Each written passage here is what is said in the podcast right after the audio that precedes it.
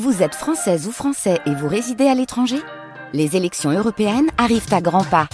Rendez-vous le dimanche 9 juin pour élire les représentants français au Parlement européen. Ou le samedi 8 juin si vous résidez sur le continent américain ou dans les Caraïbes. Bon vote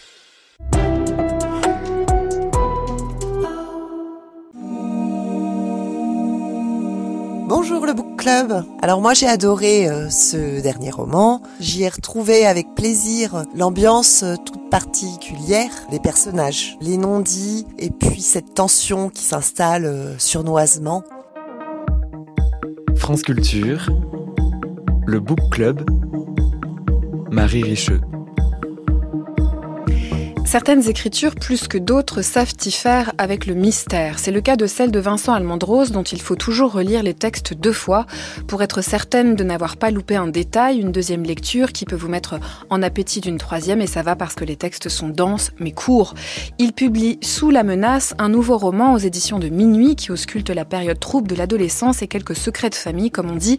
L'inconfort est au programme de votre book club, à minima. Vincent Almendros est notre invité. Vers 15h50, comme chaque jeudi, nous prenons des nouvelles du livre En dehors de nos frontières grâce à la rédaction internationale de Radio France. Aujourd'hui, un coup de fil d'Allemagne où des écrivains mettent des régions françaises au cœur de leur polar. polar pardon. Et puis en fin d'émission, on continue de chercher de la musique dans les livres et on en trouve, c'est le grand jeu des pages musicales. Vous avez le programme On est ensemble pour une heure. Bienvenue à toutes et à tous dans le Book Club.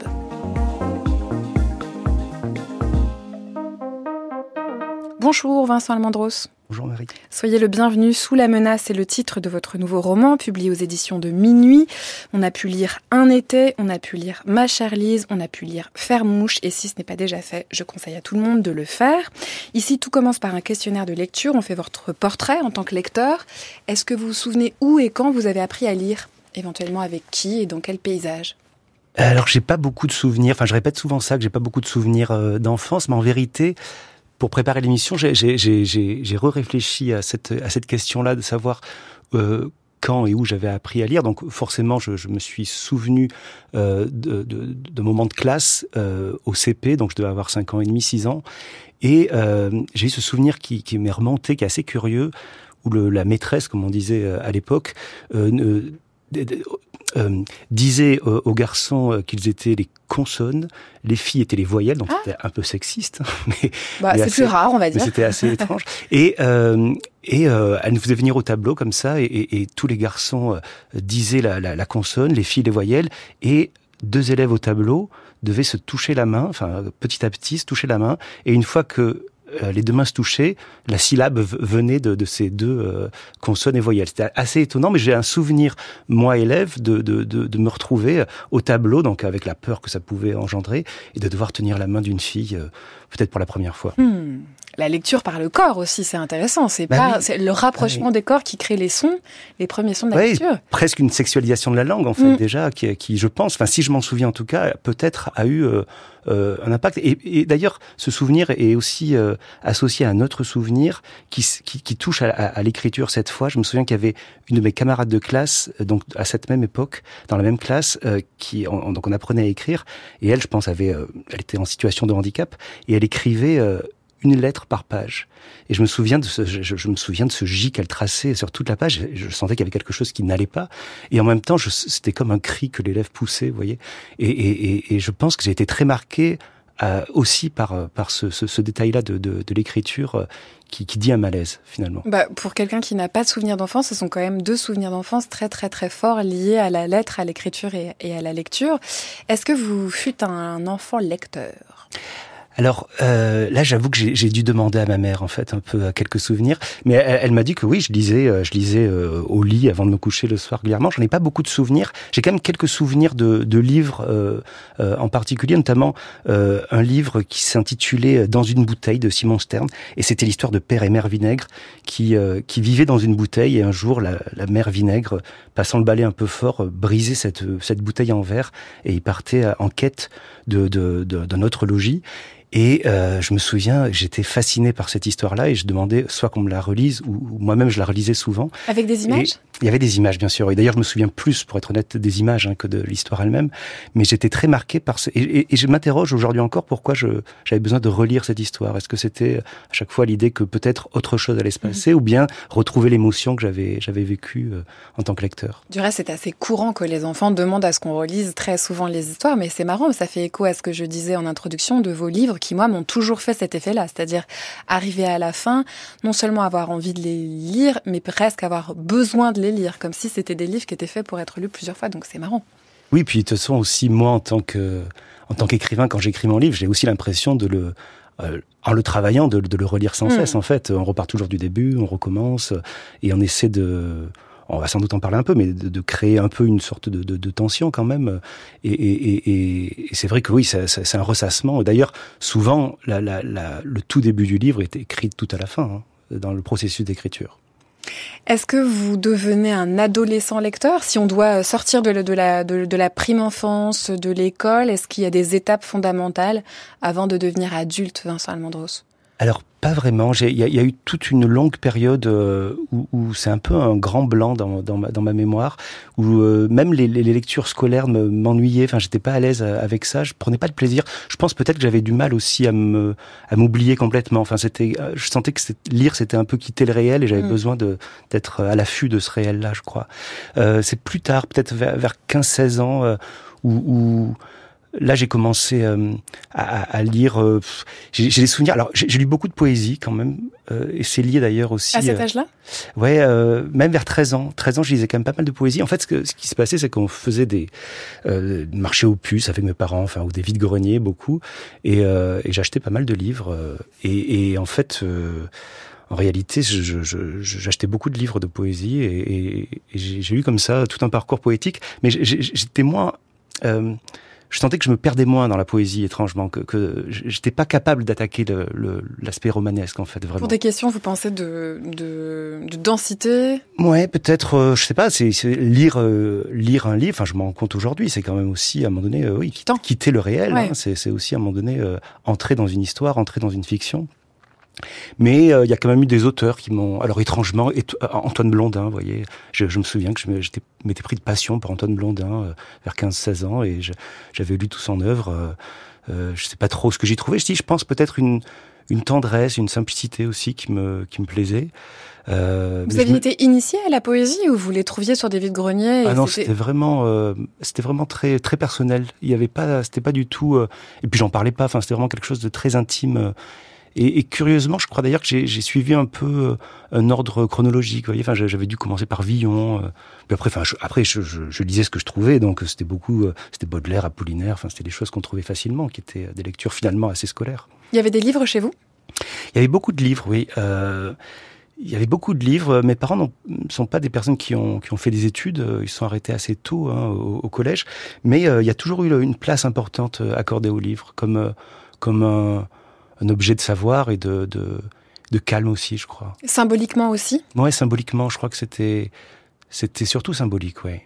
Ouais, ouais. Après, c'était c'était aussi des lecteurs, hein. C'était, euh, mais je sentais que c'était important, oui, que qu'on lise, même si euh, si euh, j'ai pas moi le souvenir, encore une fois, hein, collégien ou lycéen, d'avoir pris du plaisir à lire. Et les avez-vous vus lire vos parents? Avez-vous cette image-là? Ouais, même aujourd'hui, même peut-être plus aujourd'hui hmm. d'ailleurs. Euh, ils lisent plus aujourd'hui. Euh, et puis, euh, oui, après ça peut être aussi des, romans policiers, voilà. Mais oui, oui, c'est, c'est, je sens qu'ils prennent de plus en plus de plaisir à lire et ça me fait plaisir de les voir lire aujourd'hui. Euh, quand on voit la consommation des écrans, même j'entendais il y a, pas très longtemps que que même le troisième âge hein, était beaucoup beaucoup sur leurs écrans. Ça, ça me fait plaisir de les voir lire, oui. À quel moment vous avez l'impression de trouver votre territoire littéraire, Vincent Almondros? Quelque chose qui vraiment va devenir votre terrain de jeu de lecture? Il y a eu plusieurs petites expériences. Je pense que toujours vers 15-16 ans, il y a eu euh, de Nabokov où je sentais qu'il y avait quelque chose qui était euh, qui me mettait mal à l'aise et en même temps qui me fascinait au niveau de la langue. Il y avait quelque chose qui était euh, assez. C'était une expérience de lecture. En même temps. Comment vous y arrivez à Lolita de Nabokov à 15-16 ans je, crois qu'en fait.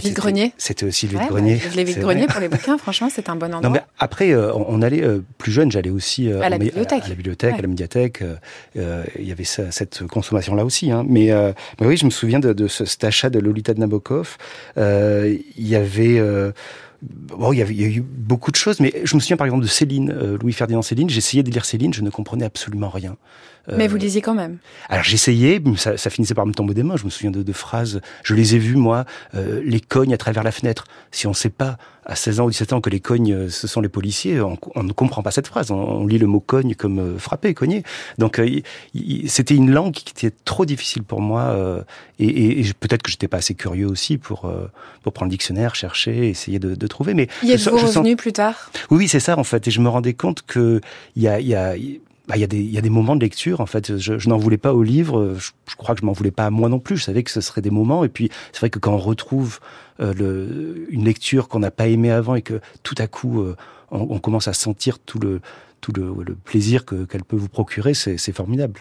Il y a d'autres exemples comme ça de livres qui s'étaient un peu refusés à vous, sur, les, sur lesquels justement vous vous étiez cogné et qui se sont ouverts 10, 15, 5, 20 ans plus tard? Oui, mais même, vous voyez, des auteurs... Euh, a priori euh, simple à lire comme euh, euh, Gailly, Christian Gailly. Je me souviens que la première fois que j'ai lu Christian Gailly, je me suis dit, bon, c'est bien, mais... Et quand je l'ai relu quelques années après, je me suis dit, mais c'est génial parce que il est tellement l'air de rien, euh, tellement simple mais faussement simple que ça demande, je pense, une expérience de lecteur pour arriver à, à goûter tout le sel de cette écriture-là. Est-ce que vous avez un jour rencontré l'œuvre d'une romancière? Ah oui, il y a eu euh, évidemment, Importante. il y a eu évidemment Duras, il y a eu évidemment Annie Ernaux, ça, qui ont fait partie. D'ailleurs, je, je, les, je les mets côte à côte, mais euh, c'était aussi la découverte de ce qu'on pourrait appeler, je sais pas, une écriture blanche peut-être, et, et, et, alors qui allait de pair aussi avec d'autres auteurs masculins, mais qui peu à peu dessine une esthétique, et on se rend compte en tant que lecteur assez vite hein, que, que, que lire, c'est aussi euh, apprendre à écrire et c'est surtout euh, aimer des choses et, et, et en mettre d'autres de côté. Et, vous, vous faites un lien direct, on va évidemment parler ensuite de votre écriture à vous, mais vous faites un lien direct entre ce que vous avez aimé lire et ce que vous avez ensuite écrit? Ah oui. Euh, quand je découvre euh, l'œuvre de Jean-Philippe Toussaint, par exemple, je sens bien qu'il y a quelque chose qui me touche au-delà de, de, simplement moi lecteur. Il y a quelque chose qui me touche en tant qu'écrivain, qui correspond à une esthétique que j'essaie de, de, de, de, de, nourrir, que j'essaie de mettre en place, qui est pour l'instant très flou. Euh, et d'un coup, il y a quelque chose qui se précise grâce à cette, euh, à cette lecture-là.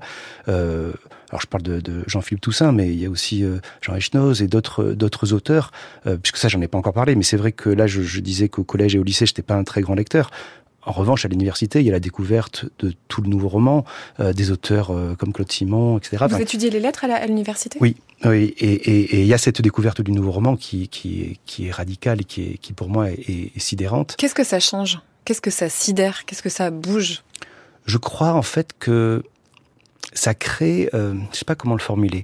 Peut-être ça, ça, ça, ça, donne une sorte d'instabilité ou, ou, ça montre une instabilité qui correspond peut-être davantage. Euh, pour moi à quelque chose de réaliste. Je, je sais pas comment mmh, le formuler, bah, mais très clair. dans le sens où euh, ça correspond plus, euh, je sais pas, à la vie, quoi. À la vie, à ce que je ressens, à, à la complexité de ce que je ressens dans la vie. Et, et je me dis, mais c'est possible de faire ça. Alors en même temps, pour être tout à fait honnête, il y a quelque chose qui me semble trop difficile euh, pour être d'un pur plaisir de lecteur. Et que je vais justement retrouver quelques années plus tard avec des auteurs comme Jean Echnoz où je me dis mais là il y a en plus quand je, je découvre je sais pas les grandes blondes par exemple de Jean Echnoz il y a un plaisir euh, narratif de, de, lecteur qui est, qui, est, qui est énorme.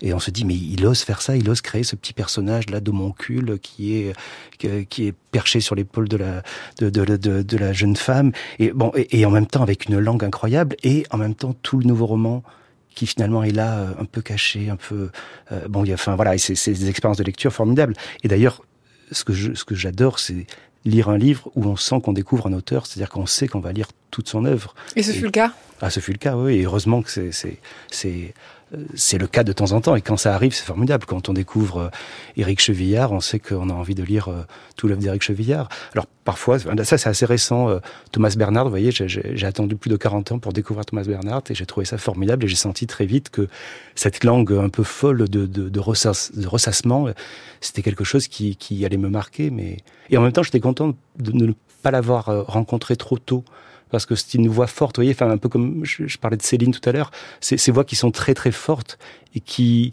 qui vous contaminent même dans votre façon de penser mm. euh, pendant, pendant, des jours euh, et qui peuvent aussi euh, potentiellement contaminer votre écriture. Et, et, et, je sais que Thomas Bernhardt, je suis content d'avoir découvert après avoir écrit. Il y a justement une question dans ce questionnaire qui revient de temps en temps, qui se demande quel livre il aurait été agréable, intéressant, utile euh, d'offrir au Vincent Almendros de 20 ans Je sais pas. En fait, vous répondre, ce serait euh, accepter un regret. Et en fait, j'en ai pas de regret. Euh, je trouve que c'est beau que les choses arrivent. quand elles arrivent. Ouais, quand elles arrivent. Vous voyez, toi, Thomas Bernard, je suis ravi de l'avoir découvert à, 40 ans et, et, je suis ravi d'avoir découvert. alors, je sais plus quel âge j'avais pour Jean-Philippe Toussaint, mais enfin, c'est voilà, ce sont des, des c'est un parcours de vie. Ce serait comme avoir voulu rencontrer euh, sa femme plus tôt. Enfin, oui, ça, ça pas Oui, à vous entendre, je me dis finalement, peut-être c'est bien de dire que c'est bien de n'avoir pas lu. En fait, on n'a jamais, on n'a ah jamais dit ça dans ces questionnaires de lecture, mais c'est bien de n'avoir pas lu, pas lu du tout, ou pas lu ça à ce moment-là. Ça crée des choses aussi. Ah oui, oui. Et puis moi, j'ai longtemps euh, culpabilisé, enfin, ou été euh, mal à l'aise vis-à-vis de la lecture, en me disant, oh là là, il me manque plein de classiques, je n'ai pas lu telle chose, telle chose. Mais en fait, aujourd'hui, j'en suis j'ai plus de distance avec ça. Je, me dis, bah, ce sont des parcours, c'est comme une histoire d'amour ou d'amitié. Parfois, euh, des choses se font, des choses se font pas, et, il faut les accepter aussi euh, telles qu'elles sont. Et je, oui, je suis assez. Euh, finalement, j'aime assez le parcours un peu chaotique, un peu. j'ai encore de la tendresse pour Blondin. Alors, je l'ai pas relu, mais j'ai encore de la tendresse de, de, de moi, 16 ans, en train de lire Antoine Blondin ou de voilà. Enfin, et, et, et c'est vrai que ce qui est très beau, c'est d'avoir eu euh, le, la joie de pouvoir euh, avoir cette découverte du nouveau roman et de, de beaucoup d'auteurs de, de, chez Minuit, puisque au bout d'un moment, je parlais de Toussaint, d'Eschnoz, on se rend compte qu'ils sont réunis sous une même euh, couverture. Euh, maison. Voilà. Hmm. Et, et, et, ça, ça commence à avoir du sens aussi en, en tant qu'écrivain, parce qu'il y a quelque chose qui se dessine et on va découvrir aussi des auteurs grâce à cette maison d'édition-là. Je parlais de, de, de Gailly, mais il y a aussi Christian Auster, enfin, beaucoup d'autres auteurs dans, qui après font partie, enfin, créent une sorte de famille qu'on sait composer. Mais pour composer cette famille, je crois qu'il faut aussi du temps. Euh, elle n'arrive pas comme ça euh, euh, trop tôt. Quelques questions courtes, éventuellement réponses courtes pour terminer ce questionnaire. Un livre qui a en ce moment sur votre table de chevet alors sur la table de chevet, j'en ai j'en ai quand même quelques-uns. souvent, ce sont des livres qu'on qu'on m'a offert en fait que, que je, je prends la le temps de découvrir. En ce moment, il y a, il y a, il y a deux livres. Alors, je suis un peu gêné parce que ce sont des livres qui ne sont pas encore sortis, mais qui sortent, je crois, très très bientôt. Euh, non, mais c'est vrai, il faut, euh, faut avouer quand même que bah, c'est un luxe. On a c'est un luxe et une chance quand on est écrivain de pouvoir recevoir des livres aussi euh, d'amis écrivains ou de. Euh, donc en fait, en ce moment, je, je, je, lis avec une grande joie Vivarium de Tanguy Viel, euh, qui, qui, sera notre qui sort la semaine, prochaine. prochaine. Écoutez, et La part sauvage d'Erwan Desplanques, qui sont deux livres que je que j'aime beaucoup, qui sont qui sont très différents, mais qui, qui ont aussi ce, cet avantage de pouvoir euh, euh, être lus avant de se coucher, c'est-à-dire euh, soit le côté fragmentaire, soit les nouvelles, puisque Erwan Desplanques, ce sont des nouvelles qu'il fait paraître. Est-ce qu'il y a un livre comme ça qui, de but en blanc, vous évoque la lumière? La lumière, euh, lumière d'août, mais est-ce que euh, ouais, William Faulkner, c'est une lumière bien dure et, bien brûlante, mais pourquoi pas? en, en, en, le disant, je me suis dit bon, à part le titre, est-ce qu'il y a vraiment de la lumière dans le livre? Si, il y en a, il y en a. Moi, j'ai toujours trouvé qu'il y en avait dans le personnage de Lena, mais c'est un de mes livres favoris. Je ne suis pas ah, mais vous voyez, alors pareil, Faulkner est un, auteur que j'ai découvert très tardivement. Il y a que quelques années que j'ai lu euh, Lumière d'août euh, pour la première fois. On accepte cette réponse. On va aller vers votre livre À vous, sous la menace, Vincent Almondros, juste après cette chanson d'Albin de la Simone qui fait le portrait d'un adolescent. Pas tout à fait comme le vôtre. Il fait beau la plupart du temps, mais l'ado, l'ado noir et blanc reste dedans, garde sa dégaine, sa mitaine, un bonnet de laine. Il fait beau et chaud, mais l'ado n'aime pas l'eau, l'eau et les maillots. Le soleil ne connaît pas la peau, la peau sur les os de l'ado.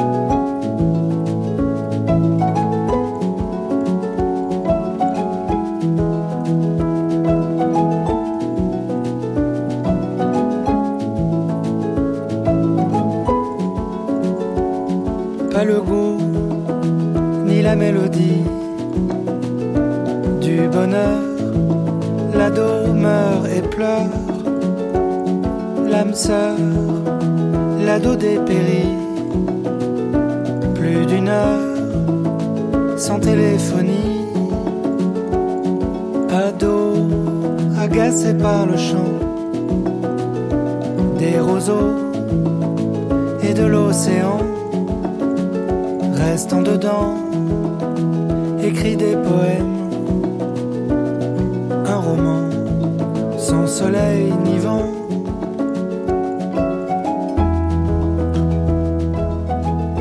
France Culture, le Book Club, Marie Richeux.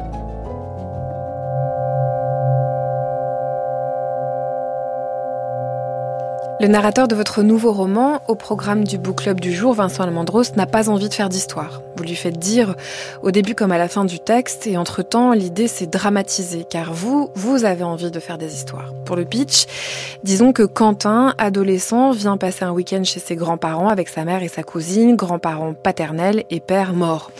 Un ou plusieurs secrets planent au-dessus de ce père, notamment la question de savoir s'il s'est suicidé, celle de savoir pourquoi restera irrésolue, à moins que l'on ne voit planer la menace dans la laine qu'il souffle au cou de son fils Quentin la veille de sa mort. Comme d'habitude, en vous lisant, on a toujours l'impression que les mots avancent pareil à des agents doubles, tractant un texte secret sous le texte apparent. Alors on va en parler en profondeur. Sous la menace, c'est le titre. Il a paru aux éditions de Minuit. C'est un titre qui nous place nous-mêmes sous la menace. Vincent Almandros, quand est-ce que vous l'avez trouvé ce titre? Ben, assez tôt en fait, euh, ce qui m'arrive pas toujours, parce que parfois il y a des titres euh, qui sont en négociation après euh, la signature du contrat avec l'éditeur et où on cherche euh, un titre. Ça m'est arrivé, notamment pour euh, pour le livre Un été. Je me souviens que c'était de longues discussions avec euh, l'éditeur. Euh, là, euh, c'était pas le cas. C'était arrivé assez vite sous la menace. Euh, je savais pas si j'allais le garder, mais j'aimais bien l'idée. Je crois que euh, que cette menace-là contamine euh, très vite en fait le texte. Euh, puisque le, le- le lecteur savait que ça s'intitulait sous la menace, ça pouvait créer, euh, je trouve, une, une atmosphère, une ambiance, et peut-être qui moi me permettait paradoxalement d'être un peu plus euh, euh, tranquille en fait, Ouais, moins menaçant, Voilà, presque. moins menaçant euh, de par euh, le fait que j'avais écrit ce, ce, ce, ce titre-là. Euh, et en même temps, comme je suis un peu joueur, euh, dès l'exergue, j'ai cassé cette, cette menace-là puisque j'ai j'ai- j'ai j'ai écrit la, la phrase de, de Zola qui, dit, qui disait non non sois tranquille rien ne te menace donc je, je Mais moi, je me méfie déjà- toujours des gens qui me disent de ne pas avoir peur, Vincent mais alors, vous avez bien raison Parce que moi, quelqu'un qui me dit non, mais n'aie pas peur, je dis bah pourquoi tu me dis ça alors mais vous avez d'autant plus raison que la phrase de Zola que j'ai mise en exergue euh, le personnage qui, qui l'a dit dans le livre euh, La bête humaine Et celui qu'il faut craindre. Et c'est celui qu'il faut prendre, c'est-à-dire que c'était quand même euh, quelqu'un qui a envie d'étrangler ou de tuer le- le- la personne qu'il est en train de serrer dans ses bras. Donc vous jouez à nous rassurer tout en nous menaçant encore, mais c'est bien là tout l'enjeu des textes. C'est pour ça que je dis que ça avance comme d'un agent double, les mots, mais le texte aussi, voire euh, vous, euh, agent triple. Euh, je, reviens sur l'idée qu'il faille lire ou relire ce texte-là, mais ça ne veut pas dire qu'on n'est pas content quand on l'a lu une fois. Ça veut dire que être joueur, c'est aussi nous nous donner pas mal de grains à moudre. Alors on va entrer on va faire connaissance avec Quentin, pas tout à fait au début du texte. Le texte est déjà avancé, mais il y a un gros plan sur son visage à la page 70.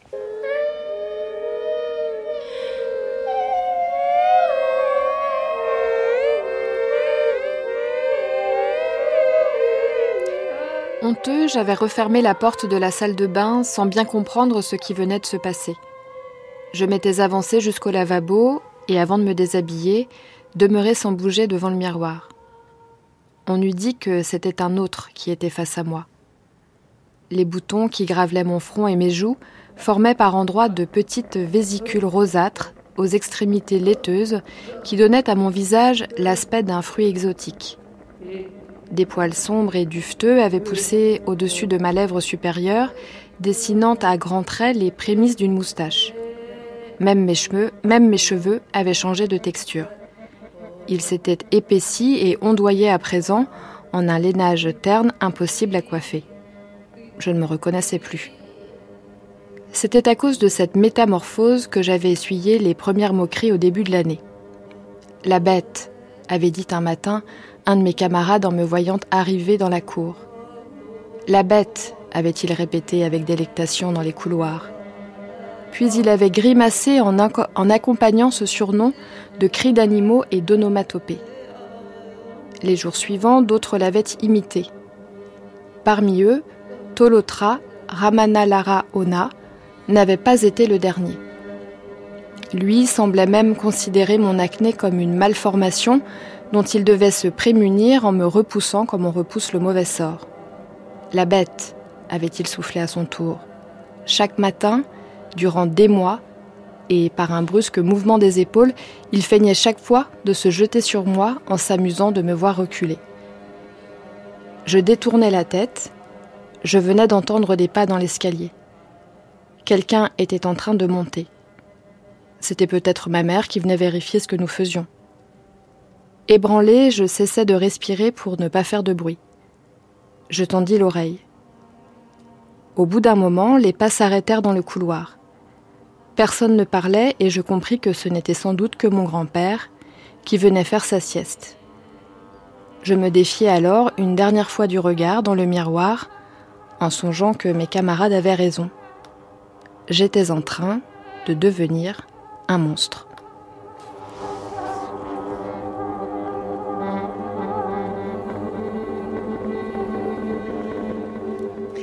Un extrait de votre livre Sous la menace, Vincent Almandros, lu par euh, Jeanne Aléos, livre qui est au, programme du Book Club de France Culture cet après-midi. Alors, qu'est-ce qu'on peut dire de Quentin de plus que le portrait que vous en faites à, cette page 70 Oh non, mais c'est bien. Euh, ce qu'on peut en dire, c'est quoi? Effectivement, qu'il entre dans l'adolescence, qu'il a vécu quand même des choses un peu difficiles euh, au collège, des choses qu'on apprend petit à petit.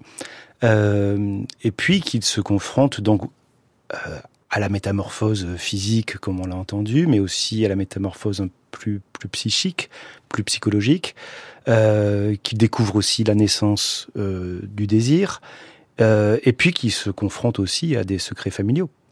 C'est surtout ça, en fait, et tout ça va être réuni dans ces deux jours de, week-end chez ses grands-parents. C'est une métamorphose que vous auscultez là dans le détail grâce au miroir et grâce aux, mots. L'autre métamorphose, peut-être, c'est celle de, de, ce devenir monstre qui est comme ça euh, présent tout au long du texte, euh, à plusieurs étapes. Je vais vraiment avancer sur des œufs pendant tout l'entretien parce que je vais essayer de parler de ce texte sans diminuer le plaisir de le découvrir. Mais néanmoins, euh, pour moi, ça fait écho à une scène finale euh, où un peu plus tard dans le texte, il feuillette un album de famille et on lui montre son père et il, comme étant quelqu'un qui lui ressemblerait, et il a l'impression que non, c'est pas tout à fait le cas. Son père ne lui ressemble pas tout à fait. C'est un être hybride entre ce que lui voit sur la photo, c'est un être hybride entre lui et son père. J'y viens. Dans la transformation, il me semble, de Quentin, il y a aussi la, la crainte de se rapprocher du père, Vincent Almondros. Bien sûr, c'est vrai que c'est une des questions, pour le coup, qui était première et d'ailleurs qui est pas nouvelle hein, euh, chez moi c'est quelque chose qui me qui me hante euh, et dans ma vie privée et dans ma vie aussi euh, d'écrivain qui est la question de la reproduction du, du schéma donc effectivement ça c'était quelque chose qui était qui était présent chez moi alors un peu à bas bruit un peu de manière cachée mais puisque vous l'exhumez, ça me va très bien, et j'en suis ravi d'en parler. Je suis ravi d'en parler. c'est vrai, oui, il a été la question de la reproduction du schéma. est-ce que, est-ce qu'on reproduit ou pas forcément Est-ce qu'on je recommence, est-ce qu'on reproduit ou pas euh, le schéma? Est-ce qu'on le reproduit forcément? Euh, C'est une question, oui, moi qui me hante et que je trouve euh, que je trouve importante dans nos vies. Bien sûr, et qui passe là, on le sent aussi par le, la, troublante ressemblance, c'est-à-dire qu'il est en, en, métamorphose comme tous les adolescents, mais il avance aussi dans l'âge, et avançant dans l'âge, eh ben on, on, peut on peut ressembler à ses parents, c'est possible, c'est-à-dire sans, sans entrer dans des, dans des phénomènes de répétition, mais le visage peut se rapprocher de manière troublante de, de celui ou de celle qui nous a enfantés, et c'est quelque chose que vous racontez dans Sous la menace. C'est l'une des menaces. Mmh, c'est l'une des menaces, et c'est cette monstruosité-là. Alors elle peut être effectivement physique parce que il est en train de se, se transformer physiquement et qu'il a de l'acné, etc. Mais c'est aussi euh, la crainte d'une d'une monstruosité peut-être euh, plus secrète, plus cachée, et que peut-être lui-même ne, ne, ne sait pas dire. Peut-être qu'il n'a pas les mots et qu'il n'a pas la, connaissance aussi même de, de, de son passé pour euh, arriver à mettre en mots cette monstruosité-là qu'il qu'il pressent, qu'il ressent. Et nous, nous sommes dans l'attention, on essaye d'avancer à tâtons avec lui pour euh, comprendre, pour entendre jusqu'à des pages finales où on entend peut-être quelque chose qu'il n'avait pas compris euh, auparavant. Euh, ça, c'est toute l'originalité, à mon sens, l'excellence de votre écriture qu'a aussi relevé Virginia, une auditrice du Book Club qui vous pose une question. Bonjour le Book Club, bonjour Vincent. Alors moi j'ai adoré ce dernier roman. J'y ai retrouvé avec plaisir l'ambiance toute particulière qui m'avait tant charmé lors de vos précédents livres. Ce que j'apprécie euh, vraiment, ce sont euh, les personnages, toujours sur un fil, euh, les non-dits, et puis cette tension qui s'installe surnoisement. Je me demandais comment est-ce que vous travaillez ces silences? Est-ce qu'ils sont là au fil de l'écriture ou est-ce que c'est au moment de la reprise du texte que vous installez les blancs qui nous permettent euh, à nous, lecteurs, d'être aussi un petit peu acteurs de l'histoire? Alors, entrant dans la fabrication, merci beaucoup à Virginia pour cette question. Puisqu'il y a deux choses. Hein, là, on parle des silences. Donc au début, j'ai cru que l'auditrice parlait des, des silences entre les personnages, euh, mais après, elle parle de blanc. Et je pense qu'en vérité, elle parle de des zones que je ne raconte pas. Euh, en vérité, euh, il n'y en a pas tant que ça. Euh, alors, on peut, je peux jouer avec ça quand je change, par exemple, de chapitre. Quand je passe d'un chapitre à l'autre, ça me permet de faire ce qu'on pourrait appeler une sorte de petite ellipse, mais elles sont quand même pas très grandes puisque le livre, euh, même s'il est court, il raconte quand même que deux journées. Donc, euh, je suis assez euh, exhaustif, exhaustif en fait, en vérité. Hein, je c'est pas, je, je, je, prends le temps de raconter. Euh, je fais ce qu'on pourrait appeler des scènes, c'est-à-dire mm. vraiment euh, où euh, on a les perceptions, on a le, il y a quand même une temporalité euh, assez lente. mais comme je peux jouer parfois avec ces, ces, ces chapitres-là qui s'interrompent, euh, je peux créer des petits blancs. Euh, et puis surtout, je pense que le, le, le, blanc ou le silence euh, que votre auditrice nomme, je pense, vient peut-être du fait aussi que on est dans une conscience. C'est-à-dire que c'est un récit à la mm. première personne, donc le fait que ce soit un récit à la première personne, on est dans la tête là de Quentin. Et Quentin ne, ne, ne, connaît pas tout, ne sait pas tout. Il voit seulement des choses, il entend des choses, il ressent des choses, mais euh, il ne sait pas exactement tout ce qu'il se passe. Ou à, à contrario, il sent et sait des choses qu'il n'a pas besoin de formuler, qui sont comme sous-entendues et qui deviennent des blancs pour nous. Je pense par exemple, pour rebondir sur la question de Virginia, à l'idée d'un non-dit. Il y a un moment, euh, un moment de tension entre lui et sa cousine qui succède à un autre moment de tension, mais celui-ci plus sexuel. Là, c'est un peu plus violent. Ils sont près d'un cheval et on comprend par la manière euh, dont vous décrivez, mais c'est trois mots dans une phrase, un mouvement de bassin de la cousine, qu'il est allongé sur elle. Et que donc c'est violent, enfin il l'a plaqué au sol. Mais juste avant, on n'a pas la description de Quentin qui plaque la cousine au sol et qui lui fait mal. On, on a juste elle a essayé de se dégager avec un mouvement du bassin. Et nous, ensuite, on fait tout, tout, tout, tout marcher notre petite tête et on visualise la scène. C'est ça aussi que j'entends, moi, dans la question de, Virginia. C'est les blancs dans le discours, quoi. Oui, mais, mais, mais ça rejoint quand même ce que je disais, hein, pardon de, de, Oui, c'est-à-dire qu'en fait, vous faites quand même la description. Oui, c'est ça. Euh, et, et, puis, en fait, euh, le lecteur entre dans le champ de conscience de Quentin. C'est-à-dire qu'on rentre dans une conscience, et je trouve que c'est ça qui est formidable euh, en littérature, par l'écriture, c'est qu'on peut rentrer dans une conscience. Moi, c'est ce que je fais aussi quand, quand j'écris. Et, et, donc, euh, on est plein de perceptions. Si, si nous nous battions là, par exemple, euh, vous, et, vous et, moi, non, moi non plus. Franchement, vraiment, je ne me bats pas. Si on, si, si on, se battait, ça se trouve, en quelques secondes, on, on serait euh, au sol et on ne saurait pas dire exactement comment on a fait pour, euh, pour tomber. Par contre, ce serait au moment où on serait sur le sol en train de... constaterait qu'on est au sol. Voilà, c'est ça. Et je trouve qu'il y a quelque chose euh, de, que, que j'essaie de retrouver dans, dans, de, dans les perceptions, dans, dans les sensations euh, des personnages. C'est-à-dire que j'essaie je, j'essaie de vivre, moi, la scène quand je l'écris, pour me dire ouais, comment ça se passerait. Euh. Et je, je crois que ce serait une erreur, par exemple, de décrire comment euh, Chloé tombe.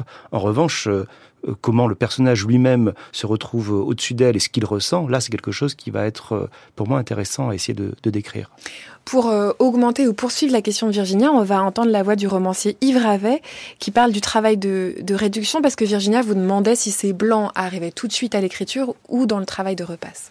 Du point de vue écriture, euh, effectivement, euh, je pars de textes relativement denses pour terminer avec des textes non pas légers mais très ténus. Il y a beaucoup de travail de, de réduction qui n'est pas obligatoirement une volonté de réduire, euh, que j'assimilerai à ce moment-là parfois de l'autopunition presque parce que je reviens toujours sur le texte et il n'est jamais terminé. Mais je, je, je dois répondre à cela que je ne termine pas une phrase tant qu'elle n'est pas définitive. Et si je suis pas capable de la rendre définitive, c'est-à-dire sans appel, on ne peut pas remplacer par autre chose, eh bien dans ce cas-là, je l'ôte. Et donc ça veut dire que comme je ne suis pas non plus euh, bien capable de faire des choses comme ça, comme je voudrais, euh, perfectible ou parfaite, eh bien euh, je l'ôte souvent. Et donc le texte peut non pas se simplifier, mais devenir lui-même, devenir lui-même, voilà. Et ça se fait phrase par phrase et au mot à mot. Yves Ravet au micro d'Arnaud Laporte dans l'émission Affaires culturelles en 2021. Alors si on entre un peu dans le laboratoire avec vous, Vincent Almandros, Comment ça se passe? Est-ce que vous aussi, vous partez de choses beaucoup plus longues pour arriver à des textes aussi denses que ceux que nous pouvons lire? Oui, il y a beaucoup de, de retravail. Euh, C'est-à-dire qu'il y a des versions qui sont beaucoup plus longues. Euh, ça peut faire le, le, le double hein, de, de 300-400 pages.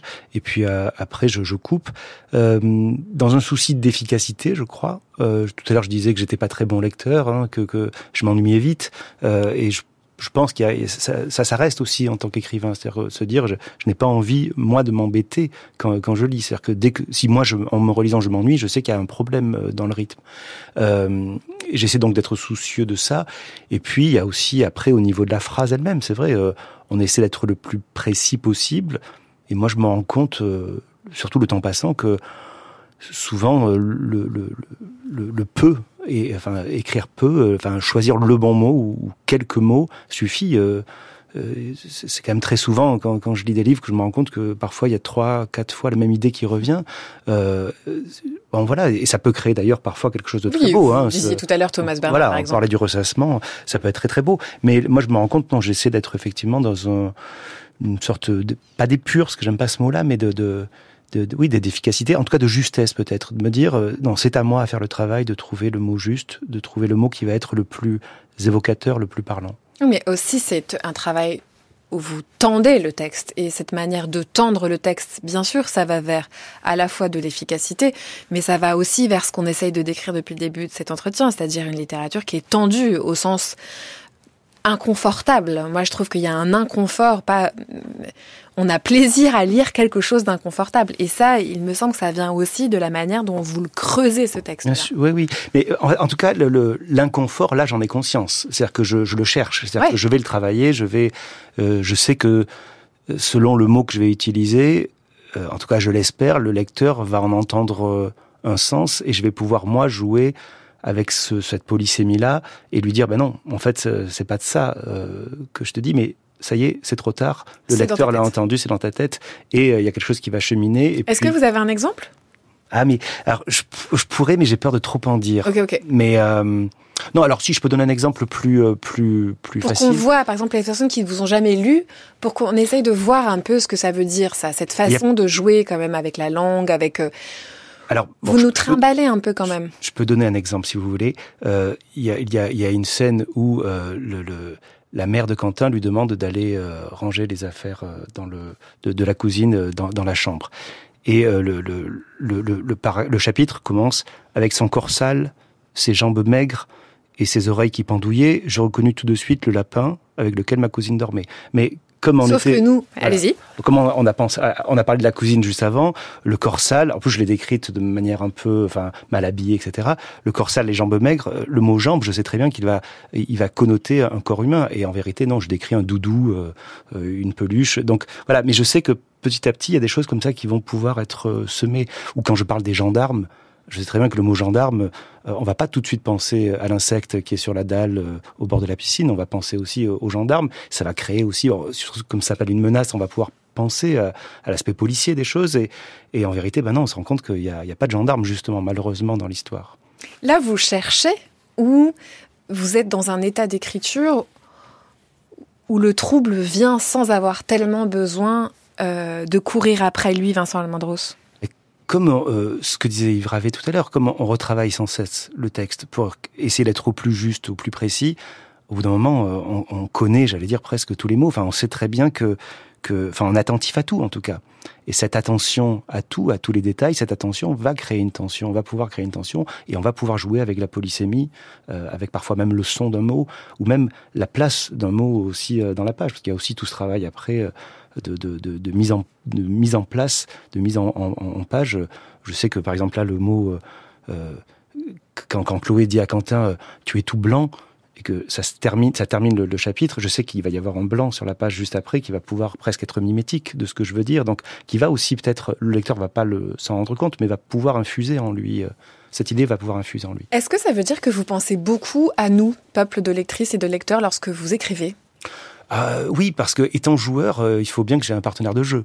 Et ce partenaire de jeu, c'est bon, ça peut être moi et moi-même, mais au bout d'un moment, euh, on sait que, on espère en tout cas qu'il va pouvoir euh, prendre corps dans, dans, dans, chez un lecteur. Donc oui, j'y pense bien sûr. On va parler dans un instant de, à mon sens, la plus grande menace qui pèse sur Quentin. Néanmoins, en fait, vous la distribuez pendant tout un temps de, votre roman. On a assez peu parlé de la figure de la mère. Euh, c'est une menace qui, qui, passe par le regard, notamment, par le fait d'être comme toujours derrière son fils. Est-ce que vous pouvez nous dire comment vous l'avez construit et à quoi il vous sert, ce personnage-là? Bon, si je suis honnête, il y a toujours des mères hein, quand même dans mes dans mes livres et elles sont jamais très très sympathiques. Euh, non, écoutez, bah, si je, si je m'attaque au, personnage de l'adolescent, forcément j'ai envie de, de, de, de, le, de, le, placer dans euh, les interactions avec les autres adultes et notamment avec sa mère. Euh, et c'est souvent de, des relations conflictuelles. Et ça, ça m'intéressait d'aller d'aller questionner ça, d'aller chercher cette, euh, ce rapport conflictuel. En même temps, la mère, on peut la comprendre. Quentin s'est mal comporté à l'école, il est sous la menace d'une exclusion de son, son collège. Donc on peut comprendre l'agacement de la mère et en même temps, on sent que c'est un peu trop, que c'est il y a une violence derrière ça. Euh, et euh, en même temps, euh, Quentin, euh, il est agaçant. Euh, on se rend compte qu'il y a des choses qu'il fait qu'il ne devrait pas faire, euh, qui se comporte étrangement. Et en même temps, on comprend que que, que, que bah, c'est difficile pour lui. Et j'aime bien ça, ce, ce, tout ces en même temps là que je viens de dire. c'est que ça, j'essaie d'être au plus juste, je crois, dans, dans une relation euh, complexe. Complexe. Et, et souvent, l'adolescence, c'est ça aussi. C'est cette période où, euh, moi, souvent, j'entends des parents qui, qui, qui, parlent à leurs enfants. Je me dis, mais je suis plutôt du côté des enfants, en me disant, mais on parle pas comme ça à quelqu'un. C'est pas parce qu'il est adolescent qu'on doit mal lui parler. Et en même temps, quand on voit des adolescents, effectivement, qui, qui, qui, qui que tout rebute, etc., ça, ça peut être aussi agaçant pour les adultes que nous sommes. Mais il y a une place de la mère qui est particulière aussi à l'endroit de la naissance du, désir, le trouble étant d'autant plus grand que ce désir naît entre Quentin et sa cousine, et que c'est donc un désir qui est euh, interdit, épié, euh, regardé, comme soupçonné par tous les adultes euh, qui sont là. c'est d'autant plus troublant que la menace qui finit croit-on le comprendre par euh, être la plus grande sur le corps de Quentin, est une menace sexuelle, euh, probablement portée par le père. C'est comme ça, en tout cas, que j'ai lu ce passage.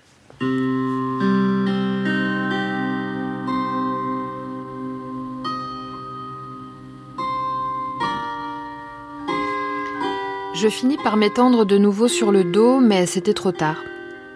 J'étais parvenue à me convaincre que quelqu'un était là qui m'épiait.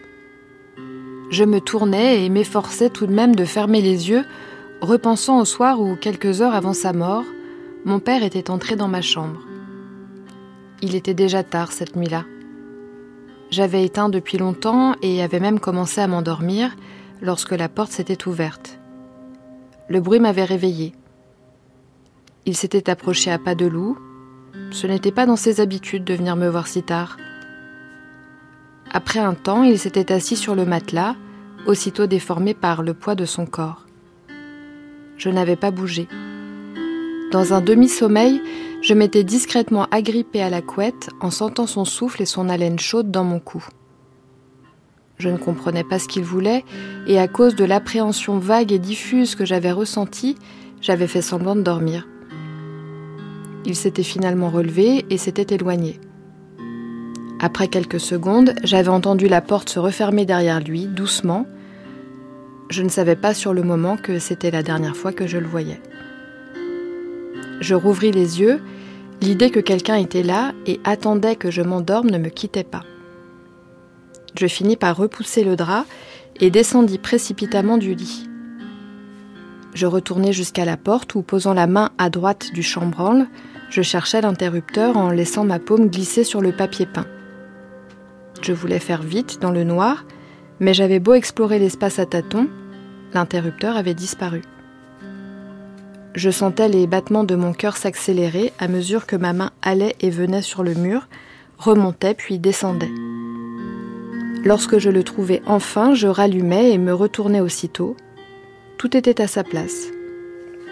Je regardais chaque objet, dont l'immobilité sous la lumière recouvrait un aspect rassurant et familier.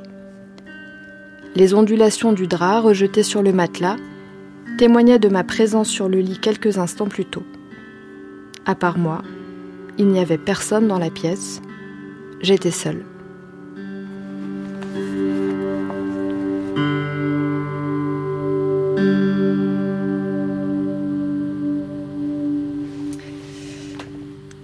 J'hésite à commenter cette page, Vincent Almandros.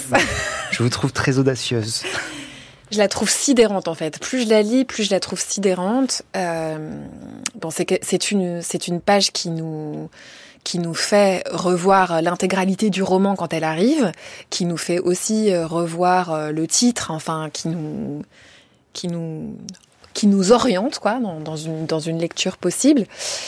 Euh, et qui fait euh, peut-être passer l'idée que la, menace ou euh, la raison d'un suicide supposé du père serait un abus unique ou répété sur le fils. Bon, c'est une hypothèse de lecture. Je voudrais pas fermer la lecture pour nos lectrices ou pour nos lecteurs.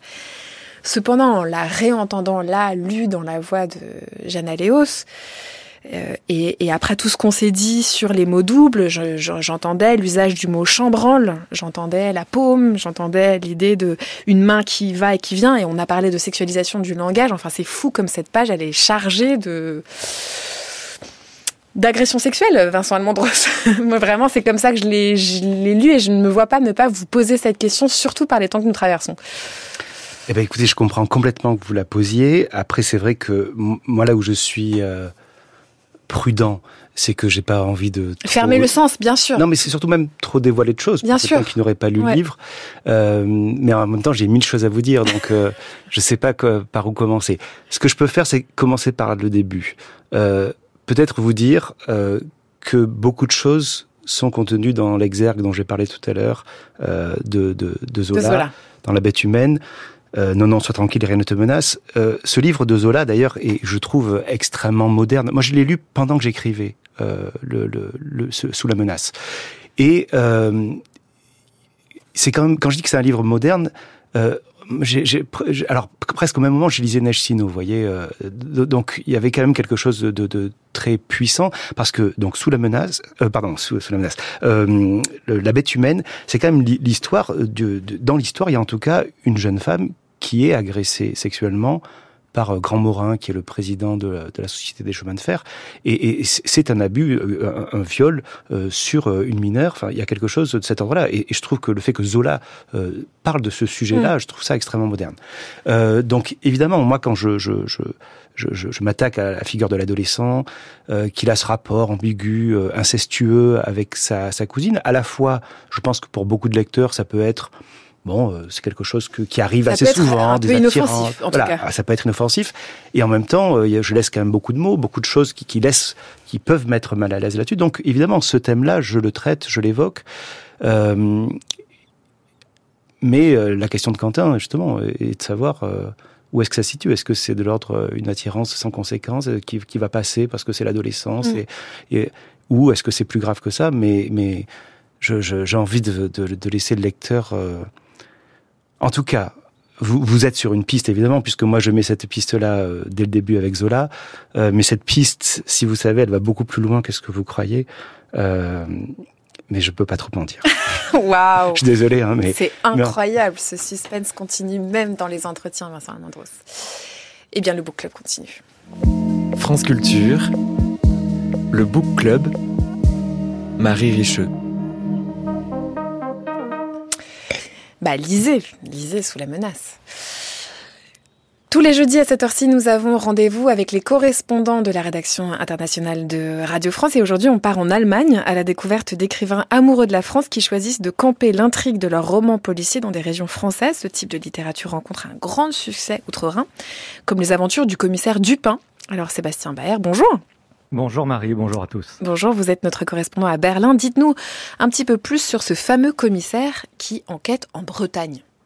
Oui, chaque année au mois de juin, le rituel est immuable. Les lecteurs allemands découvrent une nouvelle aventure du commissaire Dupin, déjà 12 tomes parus et bientôt le 13e. Georges Dupin est un policier bon vivant qui se retrouve muté de Paris à Concarneau. Pour résoudre les affaires, il se fie à son instinct, un déclic qui survient dans les dernières pages. Les histoires nous font découvrir la Bretagne, chaque fois un lieu différent, la côte de Granit Rose, Pont-Aven, Belle-Île, l'archipel des Glénans, le golfe du Morbihan, la forêt de Brocéliande. L'occasion pour l'auteur aussi, dans chacun de ses romans, d'explorer une nouvelle thématique, le monde de la pêche, l'ostréiculture, l'univers des paludiers ou encore la légende du roi Arthur. Avec 500 000 exemplaires vendus en moyenne, les aventures du commissaire figurent régulièrement dans la liste des meilleures ventes en Allemagne. Elles sont traduites en 16 langues, dont le français est publié par les presses de la cité. Alors, est-ce qu'au-delà de l'intrigue policière, on peut lire ces romans comme des guides touristiques de la Bretagne? Oui, sur les traces du commissaire Dupin, on déniche les, les secrets les mieux gardés de Bretagne, les plus belles plages, criques et falaises, les meilleurs points de vue. Rien n'est trop beau, le ciel est souvent uniformément bleu sans un nuage, la température dépasse régulièrement les 30 degrés, la mer est claire, étale et lumineuse avec toutes les couleurs des Caraïbes.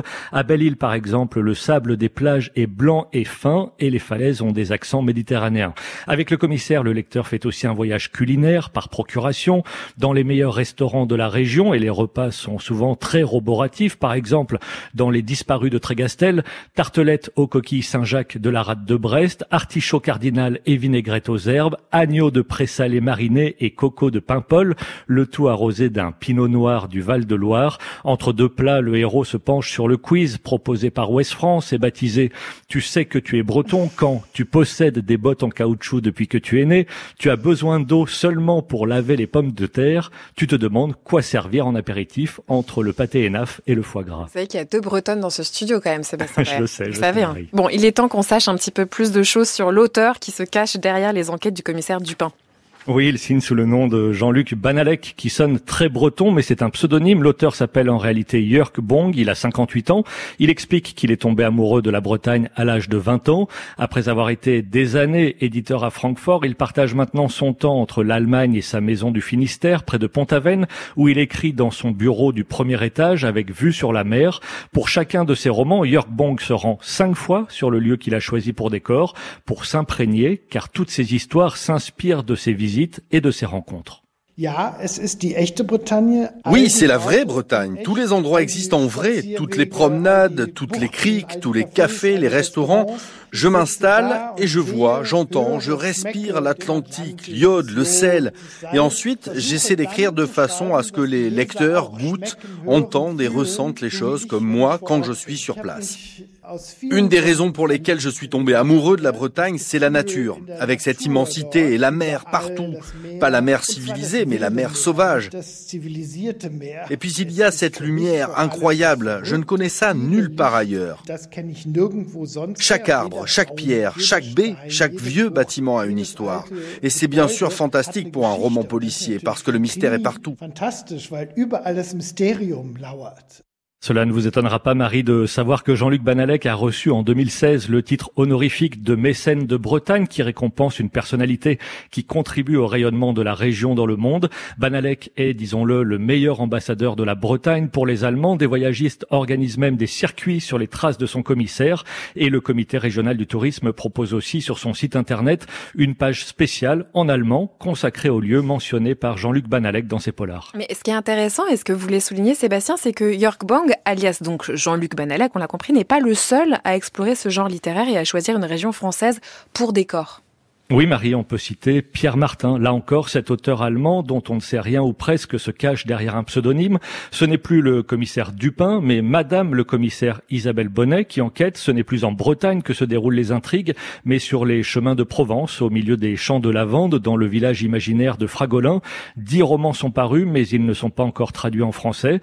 Madame le commissaire, ancienne chef de l'unité antiterroriste à Paris et qui roule en décapotable, démêle les énigmes avec des méthodes parfois peu conventionnelles on se dit, tiens, tiens, qu'il serait intéressant que les deux héros, le commissaire Dupin de Bretagne et la commissaire Bonnet de Provence, se rencontrent un jour. Et pour ceux qui, ou celles et ceux qui voudraient rencontrer le père du commissaire Dupin, sachez que Jean-Luc Banalec sera à Quimper le lundi 22 avril pour une rencontre et une séance de signature, j'imagine, bilingue. Merci beaucoup, Sébastien.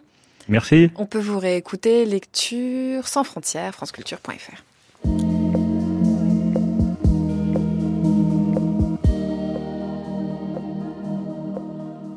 Voilà venir l'heure du grand jeu des pages musicales dans le book club. Vincent Almandreux, je crois qu'il n'y a pas de mention de musique dans Sous la menace. Non. On se trompe pas. Non, non, aucune. Voilà. Aucune. Dans, dans un... Est-ce qu'il y en a dans d'autres romans? Alors j'avais essayé dans un été, je me souviens, j'avais écrit toute une scène euh, euh, musicale et en fait, euh, je j'en étais pas content.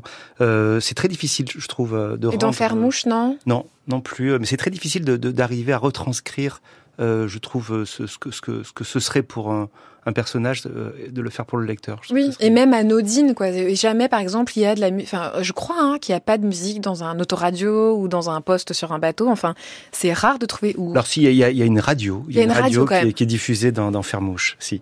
Avec de la musique? Non, il n'y a pas de musique. Voilà, c'est ça. Ouais, c'est ça.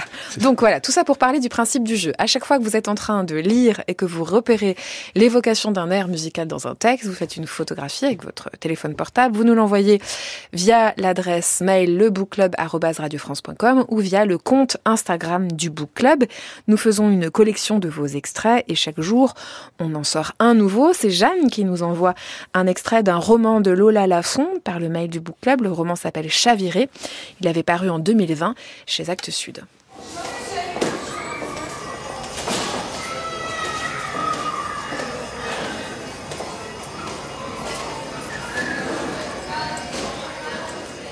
Certaines filles, en cinquième, portaient leur enfance comme un fardeau. Elles mesuraient près d'un mètre soixante-dix, les bretelles du soutien-gorge laissaient une marque sur leurs épaules. D'autres, au contraire, tenaient leur adolescence en respect, elles fermaient leur veste de survêtement jusqu'au cou pour dissimuler un début de poitrine. Stoïques sous le soleil printanier, leurs pantalons étaient constellés de taches de Nutella. Betty se tenait en équilibre dans un entre-deux gracieux. Jolie et déjà belle. Elle jouait à la balle aux prisonniers et portait du mascara. Elle amusait. On n'osait pas avouer qu'on craignait ses moqueries, ses imitations. Tout chez Betty ajoutait à son aura. Son prénom? C'était américain, un prénom de star. Et il y avait plein de chansons qui avaient pour titre Betty. Une de Bernard Lavillier et une autre de Ram Jam. Sa mère adorait ce truc. Ouah, Black Betty.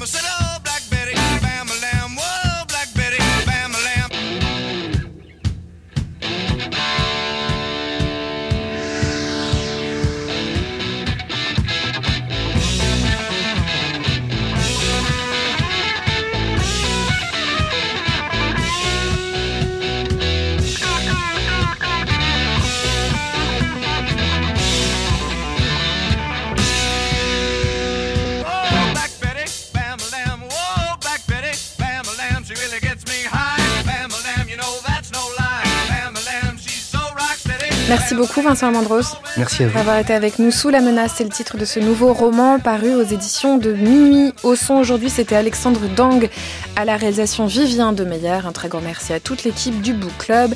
Didier Pinault, Alexandre Alaï-Begovic, Marianne Chassor, Jeanne Aléos, Mathilde Wagman, Oriane Delacroix et Maëlys Salé. Vous pouvez réécouter le Book Club sur franceculture.fr. Vous pouvez aussi vous abonner au podcast via l'application Radio France. Très bel après-midi sur Culture.